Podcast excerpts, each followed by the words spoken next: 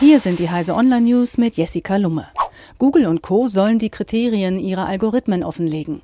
In Deutschland soll es bald erstmals spezifische Regeln für den Umgang mit Inhalten bei Suchmaschinen, sozialen Netzwerken und anderen Intermediären geben, die Internetnutzern ihre Vermittlungsdienste anbieten. Dies kündigte die rheinland-pfälzische Staatssekretärin für Medien und Digitales, Heike Raab, am Mittwoch auf der Media Convention Berlin im Rahmen der Republika an. Die Länder wollten Google, Facebook, Apple und Co. in einem neuen Modernisierungsstaatsvertrags angehen, erläuterte die SPD-Politikerin. Twitter ruft nach Sicherheitspanne zum Passwortwechsel auf. Durch eine Panne wurden bei Twitter intern Passwörter unverschlüsselt abgespeichert.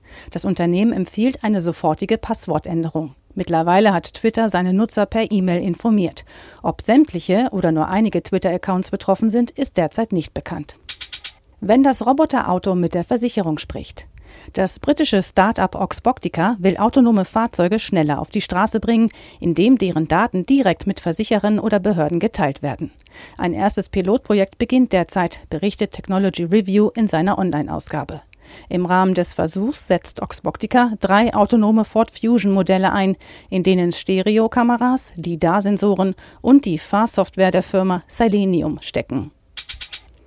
Zugriff auf Nutzerdaten. Facebook entlässt Mitarbeiter.